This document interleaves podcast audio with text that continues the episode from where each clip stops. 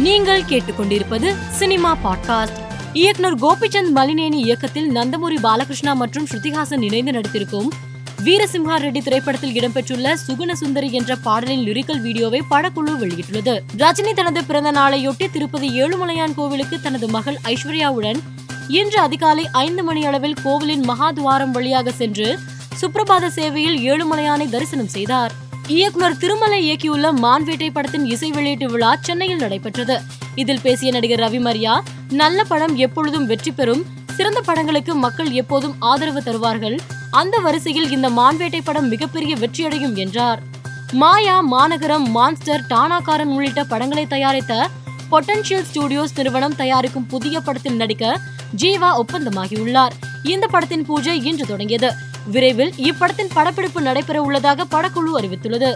ஆந்திரா மாநிலம் கடப்பாவில் உள்ள அமீன் பீர் தர்காவில் ரஜினி பிரார்த்தனை மேற்கொண்டுள்ளார். இசையமைப்பாளர் ஏ ஆர் ரஹ்மானுடன் சென்று தர்காவில் வழிபட்ட ரஜினிக்கு உற்சாக வரவேற்பு அளிக்கப்பட்டது.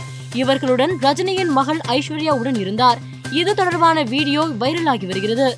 தமிழ் திரையுலகின் முன்னணி நடிகரான விஷால் கோவையில் செய்தியாளர்களை சந்தித்த போது உதயநிதி ஸ்டாலின் அமைச்சரானது தனக்கு மகிழ்ச்சி அளிப்பதாக தெரிவித்தார். இப்போதுதான் அவர் தனது தந்தை பெயரை பயன்படுத்தி இருக்கிறார். ஆனால் அவர் வெறும் உதயாக இருந்த போதில் இருந்தே எனக்கு தெரியும். நானும் அரசியலில் தான் இருக்கிறேன். மக்களுக்காக சேவை செய்து வருவது அரசியல்தான் என்றார் விஷால். மேலும் செய்திகளுக்கு மாலை மலர் பாட்காஸ்டை பாருங்கள்.